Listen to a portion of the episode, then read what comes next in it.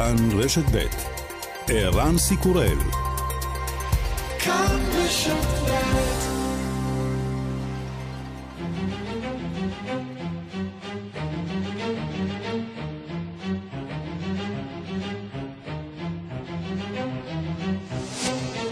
השעה הבינלאומית 16 באוגוסט 2020 והיום בעולם. הסכם הנורמליזציה עם איחוד האמירויות, עסקה גלויה ראשונה בין חברה מאבו דאבי לחברה ישראלית. אפקס, חברת ההשקעות הממשלתית של אבו דאבי, חתמה על הסכם סחר אסטרטגי עם חברת הביוטכנולוגיה הישראלית טרה. שתי החברות יעבדו יחד בנושא חקר הקורונה, במסגרתו יפתחו מכשיר לגילוי המחלה. ההסכם מכעיס את האיראנים. כך נשמע אתמול מוחסן קומי, סגן מזכיר המנהיג העליון לענייני חוץ. וטבען, תווכתי מרדום מוסלמון מנטרה עמי האזור נמצאים בחזית ההתנגדות, שום תוכנית שלום לא תושג באזור ללא השמדה מוחלטת של המשטר הציוני. הדרך הטובה ביותר לפתור את הנושא הפלסטיני הוא שהפלסטינים האמיתיים, לא אלה שבאו ממדינות אחרות, ישתתפו במשאל עם חופשי על עתידם. איראן, כך נראה, רוצה לראות אינתיפאדה ומחאות גדולות בעולם המוסלמי. בלי מחאה כזאת, אפשר שעוד מדינות ירגישו בטוחות מספיק לנרמל את הקשרים עם ישראל. 78 ימים לבחירות בארצות הברית, השערורייה שעשויה ללוות אותן היא ההצבעה בדואר.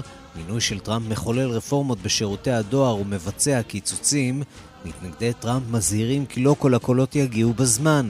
הנשיא עצמו כבר ממהר להטיל ספק בכשרות הבחירות. Universal mail-in voting is going to be catastrophic. It's going to make our country a laughing stock all over the world. הצבעה כללית באמצעות הדואר תהפוך את המדינה שלנו בדיחה בכל העולם.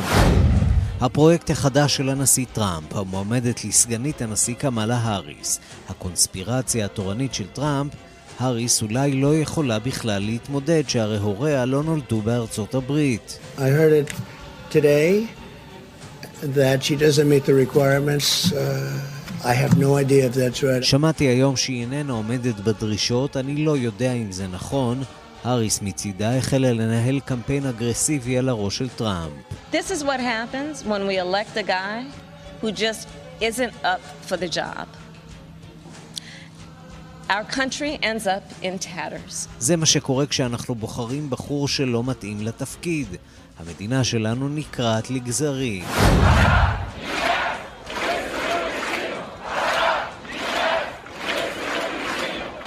נמשכות המחאות הסוערות נגד רודן בלרוס, הצנזורה במדינה לא מצליחה לעצור את דליפת התמונות החוצה, תמונות של דיכוי אלים מצד אחד, ושל אנשי כוחות הביטחון המצטרפים למפגינים מן הצד האחר. למזלו של אלכסנדר לוקשנקו, יש לו חבר טלפוני, ולדימיר פוטין. При первом же нашем запросе будет оказана всесторонняя помощь по обеспечению безопасности Республики Беларусь. הסכמתי איתו שאם נבקש, רוסיה תעניק את כל העזרה הנחוצה כדי להגן על שלומה של בלארוס. וגם...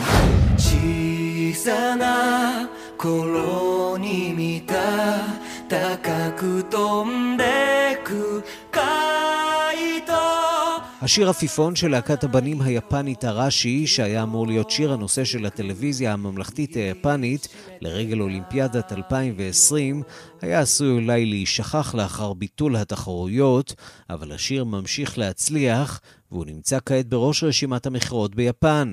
בקליפ השיר נראית הלהקה עוד לפני משבר הקורונה, מופיעה באיצטדיון האולימפי המרהיב והריק, שלמרבה הצער, נותר ריק גם היום.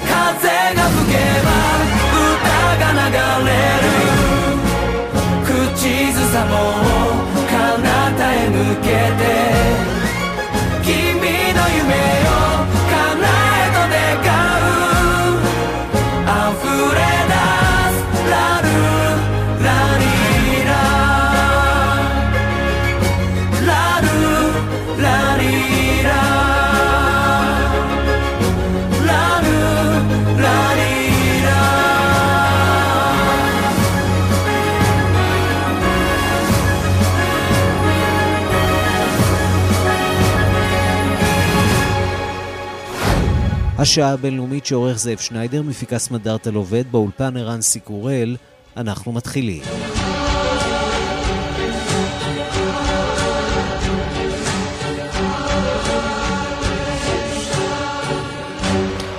שלום אהב לכולכם ושלום לטכנאי שלנו אריאל מור.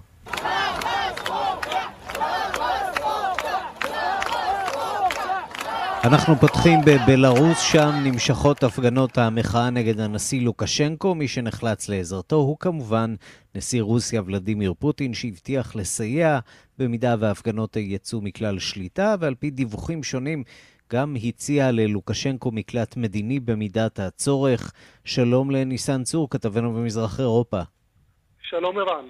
בפולין, המדינה השכנה, החשש הגדול הוא כמובן שהסיפור הזה יזלוג אה, גם אליכם וגם למדינות השכנות, כיוון שלוקשנקו שב, אה, הוא מאיים וגם מאשים כמובן את המדינות אה, שממערב לו. נכון, לוקשנקו האשים בימים האחרונים, הוא מצא את האשמים העיקריים בהפגנות נגדו, והאשים את המדינות הסמוכות לבלארוס, אם זה פולין, ליטא ומדינות נוספות, צ'כיה, אה, בכך שהן אה, מעודדות את המפגינים לצאת לרחובות, ואולי בצעד של איזשהו איתות אזהרה למדינות האלה, הוא שלח בימים האחרונים גם כוחות צבא גדולים לעיר גרודנו, עיר שסמוכה לגבול עם אה, פולין וליטא, על מנת להגן על, על בלארוס מפני גם איומים צבאיים חיצוניים לדבריו. ויכול להיות שזה איזשהו צעד שמאותת למדינות מסביב להישאר מחוץ לתמיכה במפגינים. אה, צעד נוסף אולי שגם מסמל את אה, איכשהו תחילת ההתפוררות של משטר לוקשנקו מבחינת המדינות אה, מסביב בלרוס, אפשר היה לראות גם בעובדה ששגריר בלרוס בסלובקיה, איגור לשצ'ניה, הביע אתמול ביום שבת תמיכה במפגינים ואמר כי הוא מביע סולידריות עם המפגינים שיצאו להפגנות שלוות ברחבי בלרוס. הם השיגו, השיגו את הזכות הזו לאחר סבל רב אז מה שהיה נראה כדמיוני, אפילו שגרירים של בלרוס יוצאים נגד המנהיג.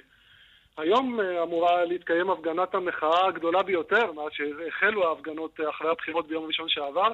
עשרות אלפים אמורים לצאת לרחובות מינסק לצעדת החירות. כמובן שגם המשטרה המקומית מתכוננת בכוחות גדולים, והחשש הוא מפני התנגשויות אלימות כמו שהיו לאורך כל השבוע האחרון.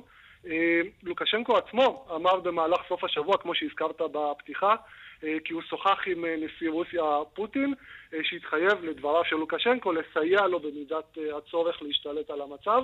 אה, על פי אותם דיווחים, גם פוטין הציע ללוקשנקו מקלט במידה וההפגנות יצאו אה, מכלל שליטה. לוקשנקו בכלל מנסה לקשור את אה, גורל בלרוס, גורלו האישי אולי, גם ברוסיה ובפוטין, ולכן בשיחה עם בכירי הצבא הוא טען כי מדובר באיום לא רק לבלרוס אלא גם לרוסיה. אפשר גם לשמוע את מה שהוא אמר.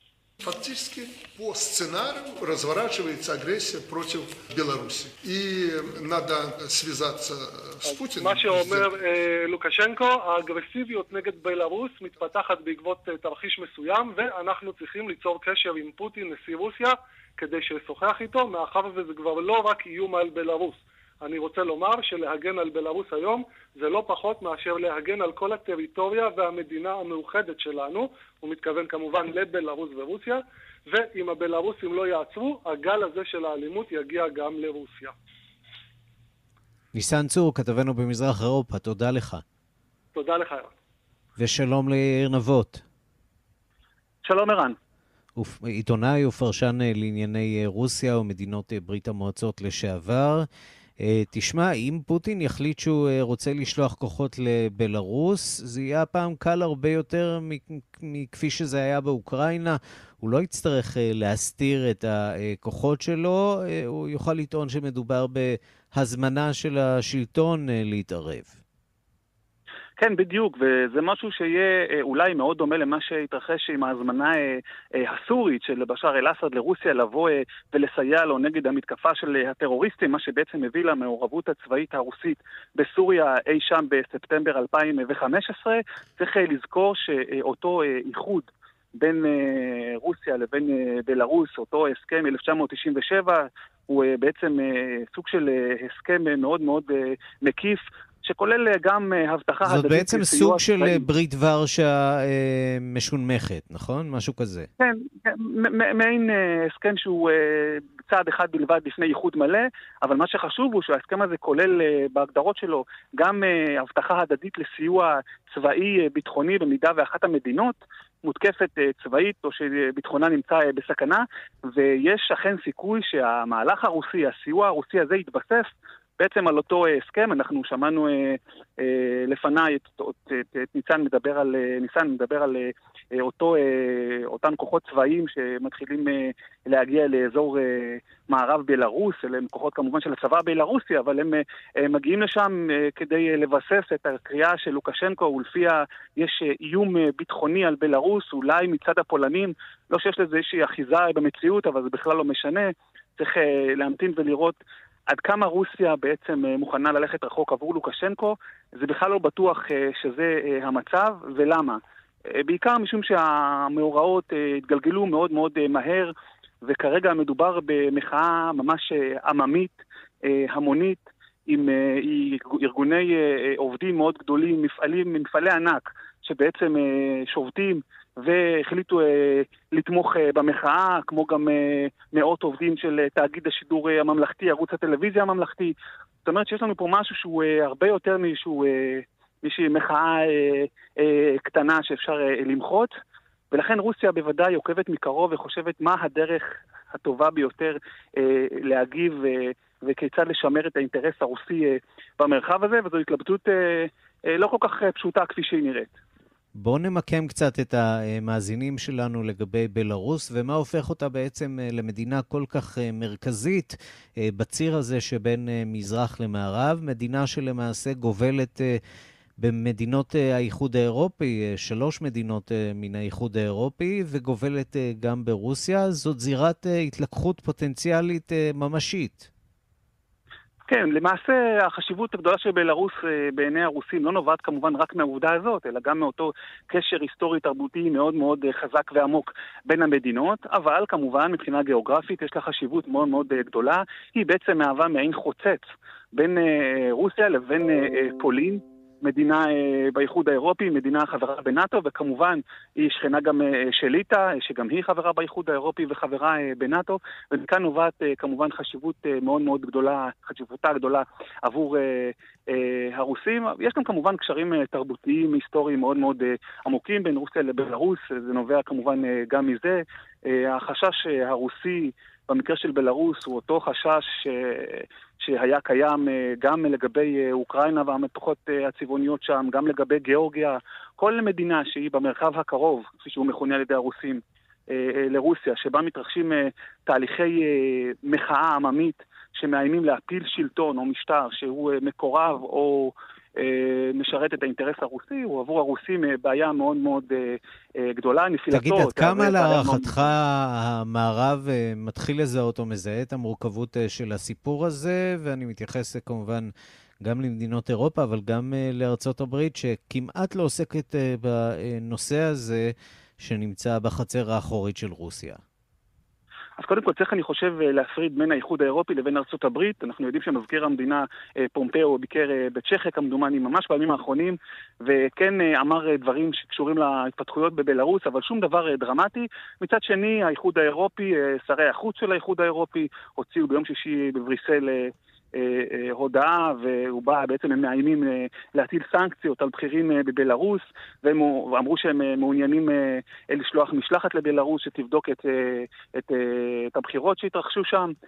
מצד שני, גם לאיחוד האירופי יש יחסים, יחסי מסחר מאוד מאוד ענפים עם רוסיה, צריך לזכור. יש פה הרבה אינטרסים על הכף, והשאלה עד כמה רחוק האיחוד האירופי אה, יהיה מוכן ללכת, אין ספק שהוא יהיה מוכן להטיל סנקציות על משטר אה, לוקשנקו עצמו, אבל מה יקרה אם אה, למשל הרוסים יחליטו לשלוח סיוע צבאי פעיל לבלארוס? איך יגיב האיחוד האירופי במקרה כזה? אמנם בלארוס כמובן איננה חברה באיחוד האירופי ולא בנאט"ו, אבל כוחות צבא רוסיים שם עלולים להוות סוג של איום על פולין. וליטא ומדינות הבלטיות. אה, ולפגוש כוחות כן. צבא אה, מן הצד השני של אה, מדינות האיחוד האירופי וברית נאט"ו. יאיר נבות, עיתונאי ופרשן לענייני רוסיה ומדינות ברית המועצות לשעבר, תודה רבה על הדברים. תודה, ערן. השעה הבינלאומית, אנחנו לנורמליזציה בין ישראל לאיחוד האמירויות. אה, עכשיו יש תקווה שעוד כמה וכמה מדינות יצטרפו לעניין הזה, אה, כשברקע יש אה, גם כמובן מחאה ממדינות מוסלמיות אחרות. שלום לכתבנו לענייני ערבים רועי קייס, שליחנו לדובאי. צהריים טובים ערן, אז אנחנו כאן בדובאי. ממשיכים פה אה, לסייר, אה, לבדוק אה, את האזור, מה שמתרחש בנסיכות המאוד מסקרנת הזאת. אנחנו נמצאים פה כבר יממה שלמה. קודם כל, לפני שנגיע לעניין הישראלי שהביא אותנו לפה, צריך להגיד שבאמת מדובר במקום מאוד ייחודי. עיר שעל פניו נראית מערבית למדי, בעיקר כשאתה מגיע, יוצא משדה התעופה ורואה את כל גורדי השחקים, את בנייני הפאר. עיר גם שמצד שני יש בה באמת הרבה מאוד uh, מסורתיות, אפשר לראות uh, מסגדים בכל פינה לצד אותם uh, מלונות, אותם מגדלים, ורוב האנשים פה באמת מדברים בעיקר ביזנס, רוצים לעשות ביזנס, מקבלים את האחרים, אנשים שבאים מבחוץ, בעיקר תיירים כמובן. בצורה מאוד יפה. אנחנו פה מסתובבים בשעה זאת באחד הרחובות, רואים פה כמובן כל הזמן אה, שלוש תמונות מרכזיות שמתנוססות, של הנשיא, חליפה, זה שלא כל כך מתפקד בגלל אה, גילו וחוליו, של שליט דובאי, מוחמד בן ראשד, האיש שפה שולט על העסק, ושל מוחמד בן זייד, יורש העצר של אבו דאבי, מי שמכתיב את העניינים, אה, ואפשר לומר שיש פה הרבה מאוד אהדה לשלושת האישים האלה, לפועלם. וזה כולל גם את ההחלטה המאוד uh, יוצאת דופן של uh, מוחמד בן זייד, שליט בפועל, uh, לקדם את היחסים עם ישראל בתמורה לוויתור uh, על הסיפוח. צריך לומר, גם אם uh, זו לא שיחת היום פה, כי יש פה עדיין עיסוק בקורונה, השלכות כלכליות, עדיין אין ספק שאנשים פה מברכים על המהלך הזה. Uh, אנחנו לא חוששים להגיד שאנחנו ישראלים בשום... Uh, צורה ובשום מקום, ואנחנו באמת מקווים שעוד ישראלים יוכלו להגיע לכאן בתקופה הקרובה, ליהנות מהמראות המרהיבים, וגם אה, ממה שיש לעיר הזאת אה, להציע. עיר צריך לומר ש... היא לא כמו ערים אה, אחרות באזור מבחינת באמת המערביות שלה, מבחינת התיירים הרבים שאנחנו רואים כאן בכל מקום, ועד כאן, מדובאי. ושלום לדוקטור מיכל יערי. אהלן ערן, מה שלומך?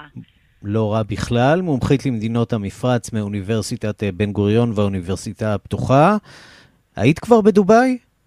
הייתי בקטאר, אה, בדוחה, והיא קצת מזכירה את אה, הבלגן שיש אה, בדובאי. אה, דרך אגב, מה שמעניין למשל במקרה של דוחה, זה שכשאתה יוצא מהמרכז של העיר, אתה רואה את המדבריות העצומות האלה, וגם אתה רואה בעיקר את האזורים העלובים שבהם גרים העובדים הזרים, שלא נהנים מכל הטכנולוגיה והשפע שיש לערים האלה להציע. כי באמת, כשאנחנו מדברים על איחוד האמירויות, אה, זה משהו כמו מיליון אזרחים אה, שחיים במצב אה, מאוד מאוד טוב, ושגשוג כלכלי, ולצידם פי שמונה בערך אנשי שירותים, עובדים זרים, שבעצם נמצאים שם ומפעילים את כל העסק לטובת מיליון האזרחים. נכון, אחד הדברים שנדחק לשוליים, ואני חייבת להצטער על זה, זה הסיפור באמת של האתגר הכלכלי העצום שבפניו נמצאות מדינות המפרץ, ודרך אגב בעניין הזה סעודיה היא, היא בראש. יש בעיה מאוד מאוד קשה של תלות הולכת וגוברת בעובדים זרים. רוב המדינות המפרץ תלויות באופן כמעט מוחלט בעובדים הזרים, וסעודיה היא אולי מיעוט בעניין הזה, כי אצלה יש פחות עובדים זרים מאשר, אוכוס, מאשר אה, אה, אזרחים. אה, ואחת הסיבות המרכזיות שיש כל כך הרבה עניין בישראל, זה בזכות העובדה שישראל היא מדינה שאין לה הרבה משאבים טבעיים, אבל היא הצליחה להפוך את כוח האדם שלה למשאב החשוב והמרכזי של הכלכלה שלה. ובעצם במדינות שהיום נמצאות בתהליך של התנתקות מהנפט וניסיון לפתח שוק עבודה שמבוסס על אזרחים, ישראל היא מודל ששואפים ליישם אותו, שרוצים לראות אותו, ואני חושבת שלצד הסיבות הביטחוניות, אולי זו אחת הסיבות המרכזיות לרצון לחמם את היחסים עם ישראל. וכמה סמלי שההסכם הראשון הוא הסכם בתחום הביוטכנולוגיה, שעוסק בדיוק בנושא הזה, במאבק בקורונה. שיתוף פעולה מאוד פורה בין שתי המדינות האלה עוד לפני ההכרזה הפומבית אה, על אה, כינון היחסים ביניהן, נכון? נכון. אני רוצה רגע לקחת אותך אה, במין זום אאוט מההסכם הספציפי הזה שנרקם, אה, ולהסתכל בכלל על החוזים האלה שחלקם אמורים אה, להיחתם בעתיד הקרוב עם עוד מדינות. והשאלה שאותי בדרך כלל מעניינת זה מה יהפוך את ההסכם הזה לחזק, לחסים בפני טלטלות. ואני חושבת שאחד הדברים אה, המעניינים, או אפילו, אתה יודע מה, אפשר לדבר על שלושה גורמים שיהפכו את ההסכמים האלה להסכמים שיחזיקו לאורך זמן, בדומה להסכם למשל בין סעודיה לבין ארצות הברית. אולי הדבר הראשון זה היכולת אה, גמישות שלו, היכולת שלו להתאים את עצמו לשינויים, ה, ה, לשינויים במציאות המשתנה. אתה הזכרת את העניין הכלכלי ובעיניי הוא מאוד חשוב. למה? כי בדרך כלל כשמתייחסים להסכם בין ישראל לאיחוד האמירויות מדברים על אויב משותף, על איראן. וזה באמת אולי הבסיס המרכזי ביותר של ההסכם. אבל בואו ניקח איזשהו סצנריו, איזשהו תסריט, שהוא בהחלט אפשרי, שבעתיד הקרוב והרחוק יופל משטר האייתולות באיראן, יקום משטר הרבה יותר פרגמטי, כמו שהיה בשנות ה-90. האם זה אומר שבעצם אין מהות יותר להסכם בין ישראל לאיחוד האמירויות הערביות? אנחנו רוצים להאמין שלא, וזאת בדיוק mm-hmm. יכולת ההתגמשות החשובה של ההסכם, שהוא ידע לייצר עוד רגליים. אתה היית הזכרת את המאבק בקורונה, אבל לישראל ולמדינות המפרץ יש עוד הרבה מאוד אתגרים משותפים. משבר האקלים, בעיית המים, איך מייצרים חקלאות בתנאים שבהם אין מים. אז זה דבר ראשון שמאוד חשוב שיהיה להסכם, יכולת הגמישות. דבר שני שראינו אה, בהסכם הזה, ואני מניחה שהוא יהיה גם אה, מתאים להסכמים נוספים עם עוד מדינות במפרץ, זה היכולת להשאיר נושאים מסוימים במחלוקת. זאת אומרת, אנחנו מסכימים שחלק מהנושאים הם בלתי פתירים, ובהקשר של מדינות המפרץ אנחנו כמובן מדברים על הסוגיה הפלסטינית. או במילים אה, אחרות, סוג של נורמליזציה של הסכסוך, ובמידה רבה הוצאה של הרכיב הדתי שלו, והפיכה של הסכסוך הזה בעצם למאבק אה, טריטוריאלי, לא בהכרח אה, דתי. נכון, אנחנו בעצם אומרים, תראו, אנחנו מאוד מאוד, שואף, מאוד רוצים ומאוד מאמינים בהתקרבות הזאת בין המדינות. כל עוד הסוגיה הפלסטינית נמצאת על השולחן, אי אפשר להתקדם. בואו נזיז אותה טיפה הצידה, לא נפיל אותה מהשולחן, נזיז, נסיט אותה טיפה הצידה, ואז בעצם נוכל להתקדם בשלב הזה, שאנחנו קוראים לו נורמליזציה, ובעתיד הוא אולי יתממש להסכם שלום מלא. והדבר השלישי שבעיניי הוא אולי החשוב ביותר, זה הקשר בין האזרחים. כדי לצקת תוכן אמיתי, ממשי, להסכם שלום, צריך שיהיה קשר גם בין האזרחים. עכשיו, מה שמיטיב עם מדינות המפרץ בישראל, זו העובדה שמעולם לא היו לנו מלחמות משותפות. להבדיל למשל מהמקרה של ירדן ומצרים, אין היסטוריה של עוינות. אין את האזרח האמירתי או הסעודי שזוכר את סבא שלו עומד מושפל מול החייל הישראלי שלקח אותו בשבי, זה לא חלק מהנרטיב. יש את הזיכרון ההיסטורי הפלסטיני, אבל אין את המלחמות. ואז את יודעת, אנחנו, שקורה... אנחנו מדברים באמת לא מעט על האויב המשותף, על איראן, אבל יש כאן, אה, צריך לומר, עוד אויב, גם אם לא רשמי, משותף. וזו טורקיה. בואי נגיד כמה מילים באמת על המעורבות אה, של אה, איחוד האמירויות בכל מה שנוגע לצפון אפריקה בשנים האחרונות. תראה, כל מדינות המפרץ, אה, ופה אני מדברת בעיקר על קטאר, על סעודיה ועל איחוד האמירויות, התחילו בשנים האחרונות לפתח מדיניות חוץ פרואקטיבית. זאת אומרת, הן מתחילות לפעול בזירות שבעבר הן היו פחות פעילות בהן, ובאופן מאוד מאוד מאוד אקטיבי, בוודאי ביחס לעבר. אתה צודק בהקשר של איחוד האמירויות, יש הרבה מאוד מתיחות מול טורקיה, גם ראינו שטורקיה בעצם דיברה על זה שהיא מושכת את השגריר שלה מאיחוד האמירויות אחרי ההצהרה הזו, אבל אני לא ראיתי שהקרקע רועדת מתחת לרגליהן של uh, השליטים באיחוד האמירויות, וצריך להבין, הדברים היום הם מאוד מאוד ברורים. כבר לא מדברים בשפה של סולידריות מוסלמית, או אחווה כלל ערבית. כל מדינה עושה לביתה, ואם הדבר הזה גורם לסכסוכים בתוך העולם הערבי או בתוך העולם המוסלמי, כמו במקרה של טורקיה, אז זה בסדר, זה בסדר גמור. אה, ואין היום ניסיון להצטדק, ואין היום ניסיון להסביר את עצמנו לציבור שחולק על דעתנו. לא. אם טורקיה רוצה להיכנס איתנו למסלול עימות, אז זה בסדר גמור. לנו כרגע יש אינטרסים לאומיים שהם הרבה יותר חשובים מהסכסוך מול טורקיה, ובאופן הזה אנחנו מתקדמים. דוקטור מיכל יער, יערי, מומחית uh, למדינות המפרץ מאוניברסיטת בן גוריון והאוניברסיטה הפתוחה, תודה רבה על הדברים. בשמחה, ערן, תודה לכם. אז האם ההסכם הזה עם איחוד האמירויות יפתח דרך להסכמים נוספים עם מדינות מוסלמיות באפריקה? לפני כשנתיים חידשו ישראל וצ'אד את היחסים הדו-צדדיים ביניהן, ולפני כשנה נפגש ראש הממשלה נתניהו עם ראש המועצה הצבאית בסודאן. אילו מדינות אחרות באפריקה הפעם יכולות לעמוד על הפרק? הדיווח של עורכת אפריקה רינה בסיסט. באתר של משרד החוץ אפשר למצוא מפה של יחסי ישראל עם העולם. איחוד האמירויות רשומה עדיין כמדינה שאין עימה יחסים. מנגד, נקודות אדומות וצהובות מצביעות על נוכחות ישראלית במדינות אחרות. נקודה אדומה עבור שגרירות, נקודה צהובה פירושה שגרירות לא תושבת. זה למשל המצב עם צ'אד. במפת משרד החוץ מופיע נג'מנה, עיר הבירה של צ'אד, בצורת נקודה צהובה. כלומר, מדינה שיש עימה יחסים, אבל אין שגריר ישראלי שיושב שם דרך קבע. השגריר הישראלי לאתיופיה מייצג אותנו כלפי צ'אד. הביקור של הנשיא אידריס דבי בישראל לפני שנתיים וחצי עורר רעש גדול ותקוות רבות.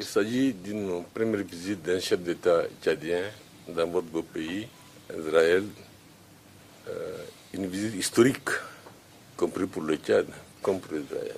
Visite מדובר בביקור ראשון של מנהיג צ'אד בארצכם היפה, ישראל. ביקור שאפשר להגדירו היסטורי גם לצ'אד וגם לישראל. הביקור הזה יאפשר לנו לפתוח דף חדש בפיתוח היחסים בינינו, כך הצהיר אז דבי. ובכל זאת, מי שקיווה לקו טיסה ישיר וקבוע בין תל אביב לנג'מנה התבדה, לפחות בינתיים. מדינה אפריקנית מוסלמית נוספת שאיתה מפתחת ישראל קשרים היא סודאן.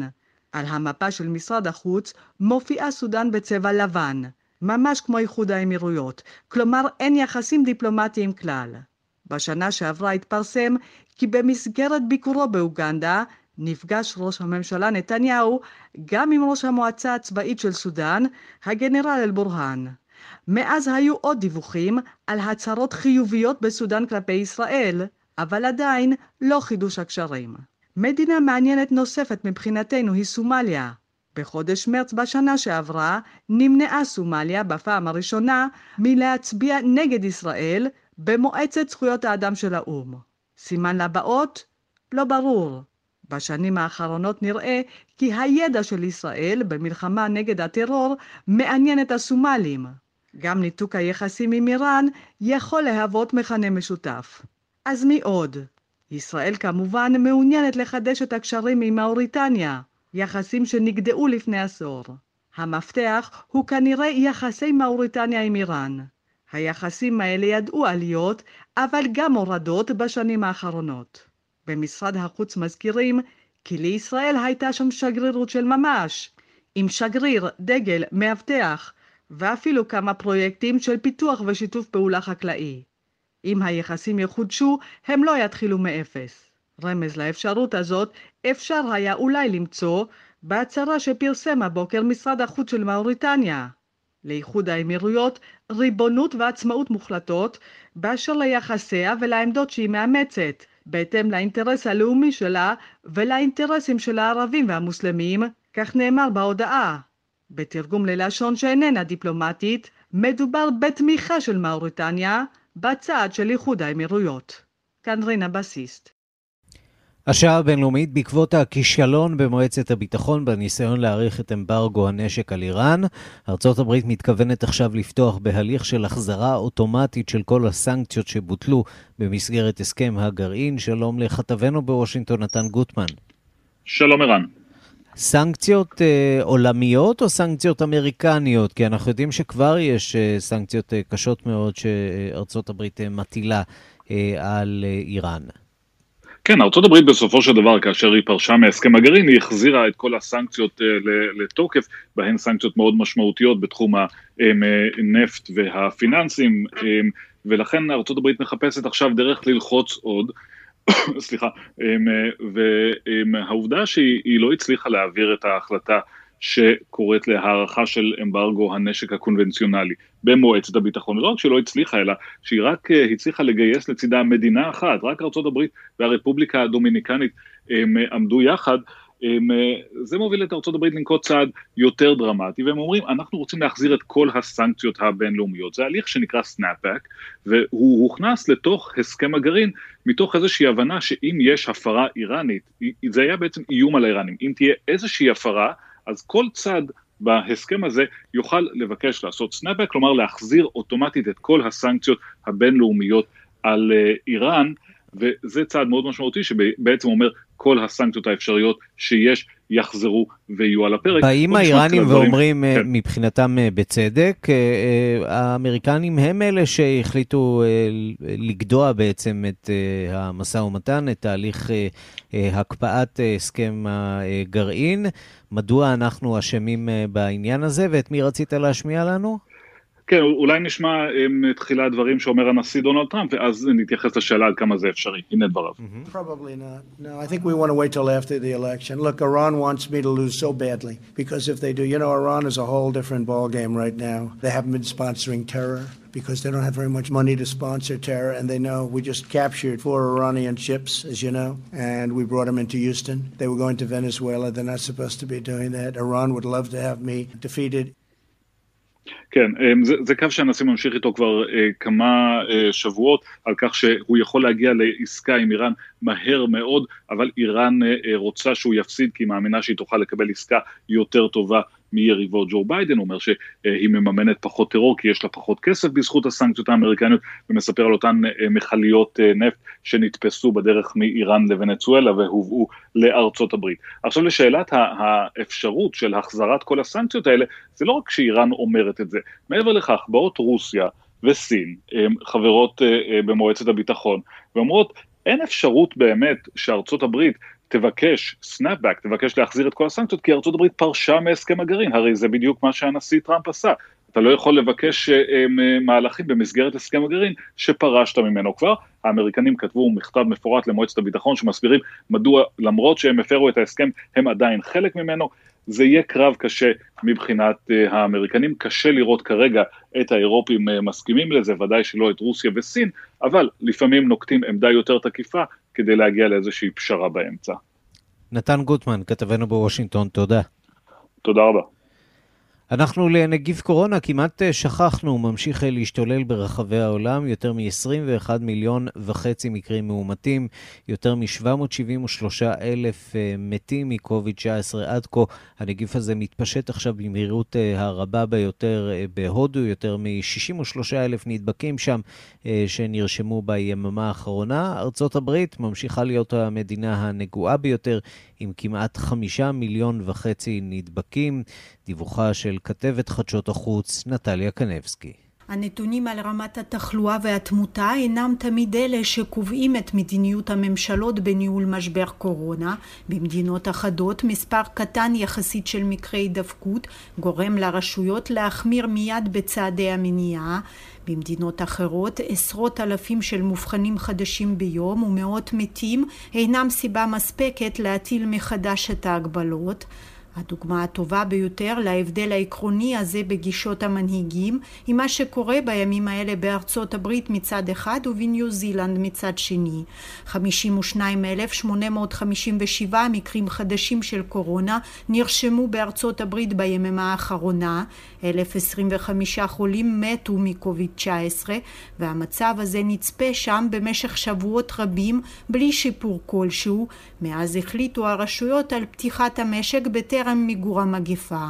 למרות הנתונים האלה ממשיך הנשיא דונלד טראמפ לטעון בביטחון שאין מדובר במשבר הבריאות הקשה בתולדות המדינה. You can't compare it to 1917, that was incredible. That was the worst ever by far. That was, you look at that, they lost possibly 100 million people. No, I don't agree with that. But if you look at these numbers, they're coming down very substantially. And I do believe that Americans, many are wearing masks, which is a good thing. Again, some people thought that you shouldn't wear masks. אי אפשר להשוות את המצב למה שהיה ב-1917. מה שקרה אז היה חסר תקדים, וזה היה המשבר החמור ביותר בהיסטוריה. מתו כמאה מיליון. אם תסתכלו על המספרים הם יורדים בצורה מתמדת ואני מאמין שהעובדה שאמריקנים רבים עוטים מסכות זה דבר טוב ושוב אנשים מסוימים חשבו שלא צריך לעטות מסכה כשכל זה התחיל, דוקטור פאוצ'י, שאותו אני מחבב ומכבד, אמר אל תעטו מסכות, וכך גם דוקטור רטפילד. ואז לפתע זה הגיע לכך שכל אחד חייב לעטות מסכה, וזה בסדר, אנשים יכולים לשנות את דעתם. אך תרחצו ידיים, תשמרו על היגיינה, ולדעתי האנשים עושים זאת כפי שלא עשו מעולם, וכשמסתכלים על המספרים זה מרשים מאוד. אגב, מצבה של פלורידה טוב, עשינו הכל נכון. כך השיב נשיא ארצות הברית על שאלת עיתונאי האם הוא מסכים להנחה של דוקטור רוברט רטפילד, ראש המרכז הלאומי למחלות מדבקות, שהזהיר שאם המדינה לא תנהג לפי הדרישות של רשויות הבריאות, מערכת הבריאות שלה תדע את המשבר החמור בתולדותיה. מדבריו של הנשיא טראמפ משתמע שהמצב במדינה משתפר, הטענה שנוגדת לחלוטין את הנתונים הסטטיסטיים. בו בזמן בניו זילנד בחרו הרשויות באסטרטגיה שונה לחלוטין והיא למנוע את ההתפשטות בכל מחיר ולהציל חיים. So the 13 new confirmed cases to report today bring our total number of confirmed cases to 1,271. The total number of active cases is 69, of which 49 from the community outbreak and a further 20 are... 13 מקרים חדשים שדווחו היום מביאים את המספר הכללי של הנדבקים במדינה המדינה ל-1271, מספר המקרים הפעילים הוא 69, 49 מתוכם באים ממוקד ההתפרצות בקהילה באוקלנד, 20 מקרים נוספים הם מקרים מיובאים באתר הבידוד, אמר דוקטור אשלי בלומפילד, מנכ"ל משרד הבריאות הניו זילנדי. הרשויות הטילו מיד את הסגר על העיר אוקלנד, שבה אותרה ההתפרצות החדשה של הנגיף לאחר חודשים שבהם לא נרשם מקרה הידבקות חדש במדינה. בדרום אפריקה, המדינה הנגועה ביותר ביבשת השחורה, בחר הנשיא סיריל רמפוזה במדיניות קרובה יותר לזאת של ארצות הברית. המדינה מדורגת כעת חמישית בדירוג המדינות הנגועות ביותר בעולם, כמעט 584 אלף נדבקים, אך המספר היומי של מקרים חדשים ירד במידת מה בימים האחרונים. Over the last three weeks, the number of new confirmed cases has dropped from a peak of over 12,000 a day to an average of over the past week of around 5,000 a day. The recovery rate from coronavirus has risen from 48% at the time of my last address. במשך שלושת השבועות האחרונים ירד מספר המקרים המאומתים מהשיא של 12,000 ביום לממוצע היומי של 5,000 בשבוע האחרון. רמת ההבראה מהנגיף עלתה מ-48 ל-80 אחוזים מאז פנייתי האחרונה לאומה, טען הנשיא הדרום אפריקני והודיע שהממשלה החליטה להוריד את רמת הכוננות לדרגה 2 כדי לאפשר פתיחה הדרגתית של המשק.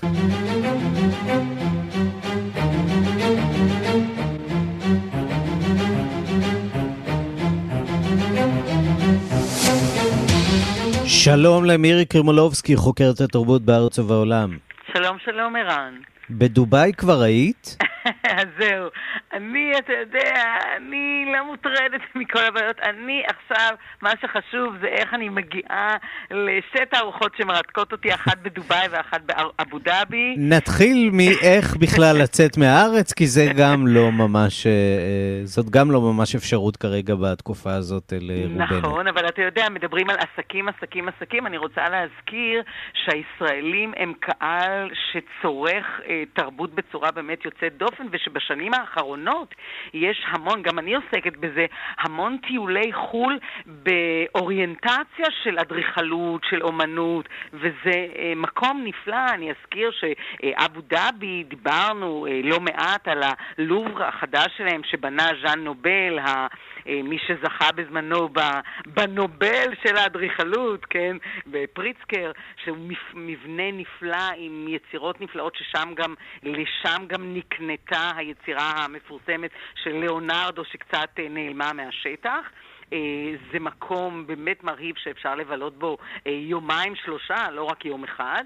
בדובאי, אגב, יש סצנת אומנות עכשווית מאוד מפותחת, אבל צריך לומר שהם גם מפתחים אומנות מקומית מודרנית, אבל יש להם אהבה גדולה לכל הכוכבים הגדולים, לדיימיין הירס ולג'ף קונס, והם מביאים תערוכות נפלאות שלהם אה, עכשיו לשם. יש שם אגב... וכמובן שיש להם הרבה כסף אה, לממן נכון, את כל היצירות האלה נכון, שמגיעות נכון, מהמערב. נכון, צריך להזכיר שזה גם האזור שבו הזמינו אה, אה, תשעה פסלים עצומים של דיימיין הירסט במחירים שאפילו לא מדברים עליהם כי אי אפשר לעכל אותם, אבל אני נרגשת במיוחד ממרכז אה, תרבות אה, יפהפה שנקרא Jameel Arts Centre, מרכז אה, התרבות של מרכז האומנות של ג'מאל, ששם מוצגת עכשיו תערוכה של אומן ששמו אה, מייקל מרקוביץ, אבל מייקל מרקוביץ הזה הוא אה, לא יהודי משהו. אה, עיראקי אמריקני, it's true, he is Jewish Iraqan, אבל הוא יהודי, כוכב גדול מאוד שפסל שלו אה, הוצג ממש עד לא מזמן בכיכר טרפלגר, ב plinth, בסטנד החסר. הוא עושה עבודה נפלאה, הוא למעשה משקם את האומנות שנהרסה ונבזזה על ידי דאעש. והוא מקים אותה מחדש, אבל הוא עושה אותה משקיות של מזון ומכל מיני אה, עטיפות של מסטיקים, משהו מרהיב עצום. הוא עושה קירות שלמים לפי הדברים ש, שנהרסו. אגב, הוא מדבר על הרס נוראי של אומנות אה, בעיראק ובכל האירועים שקרו באזור שלנו. והוא עכשיו מציג שם את התערוכה הגדולה הראשונה לאומן העיראקי האמריקני היהודי הזה אה, באזור המזרח. המזרח, כמו שאומרים, וזאת בהחלט אה, הפתעה גדולה שהיהודי הזה אה, זוכה שם לכזאת הצלחה, ואני מקווה שנספיק, זה עד אה, סוף נובמבר, אז אולי בכל זאת נספיק להגיע. אגב, המרכז הזה, יש בו גם פארק עם פסלי מים מרהיבים, פסלים שמשולבות בהם מזרקות, אתה יודע, במקומות האלה, mm-hmm. הכל בגדול. נורא נורא נוצץ ונורא נורא גדול. גם האדריכלות היא מין ניו יורק החדשה כזאת. הזאת, אה, וזה באמת אה, מרהיב, וגם בתחום הזה, מאיזושהי התכתבות שהייתה לי, אני מבינה שמחכים בהחלט לקהל הישראלי שיגיע. לראות את הדברים. טוב, אם אנחנו לא נגיע, אז לפחות אה, נשגר את רועי קייס שלנו לראות קצת אומנות. הזדמנות טובה בקיץ הדי שכון הזה, מבחינה אומנותית, גם כאן אצלנו ברחבי נכון. העולם. מירי קרימולובסקי, תודה רבה. תודה לך, ערן.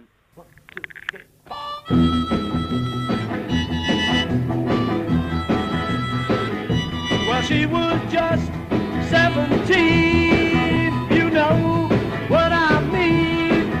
And the way she looked was way beyond compare. ה Cavern Club, המועדון בעיר ליברפול שבו הופיעו הביטלס לראשונה על סף סגירה בשל משבר קורונה. המקום שנחשב לאתר אה, שחובה לבקר בו למי שמבקשים ללמוד משהו על ההיסטוריה של הלהקה, הפסיד בתקופה האחרונה 30 אלף לירות סטרלינג בשבוע. בשנה רגילה מבקרים במקום יותר מ-800 אלף אה, בני אדם. לאורך השנים הופיעו שם להקות וזמרים מפורסמים רבים נוספים, בהם האבנים המתגלגלות, סטיבי וונדר, דויד בוי ואדל. הנה קטע מחזרה שביצעה להקת הביטלס אה, במקום, ככל הנראה בין אוגוסט לדצמבר 1962.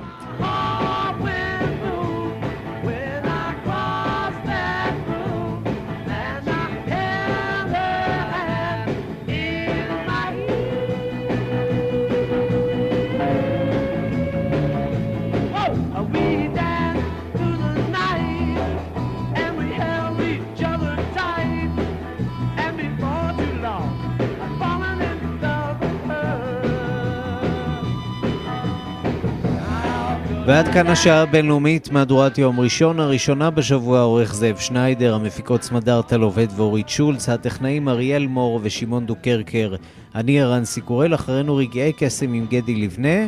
אנחנו נפגשים שוב מחר בשתיים בצהריים עם עוד מהדורה של השעה הבינלאומית. ועד אז צרו איתנו קשר אה, בכתובת הדואר האלקטרוני שלנו, בינלאומית את כאן.org.il. להתראות.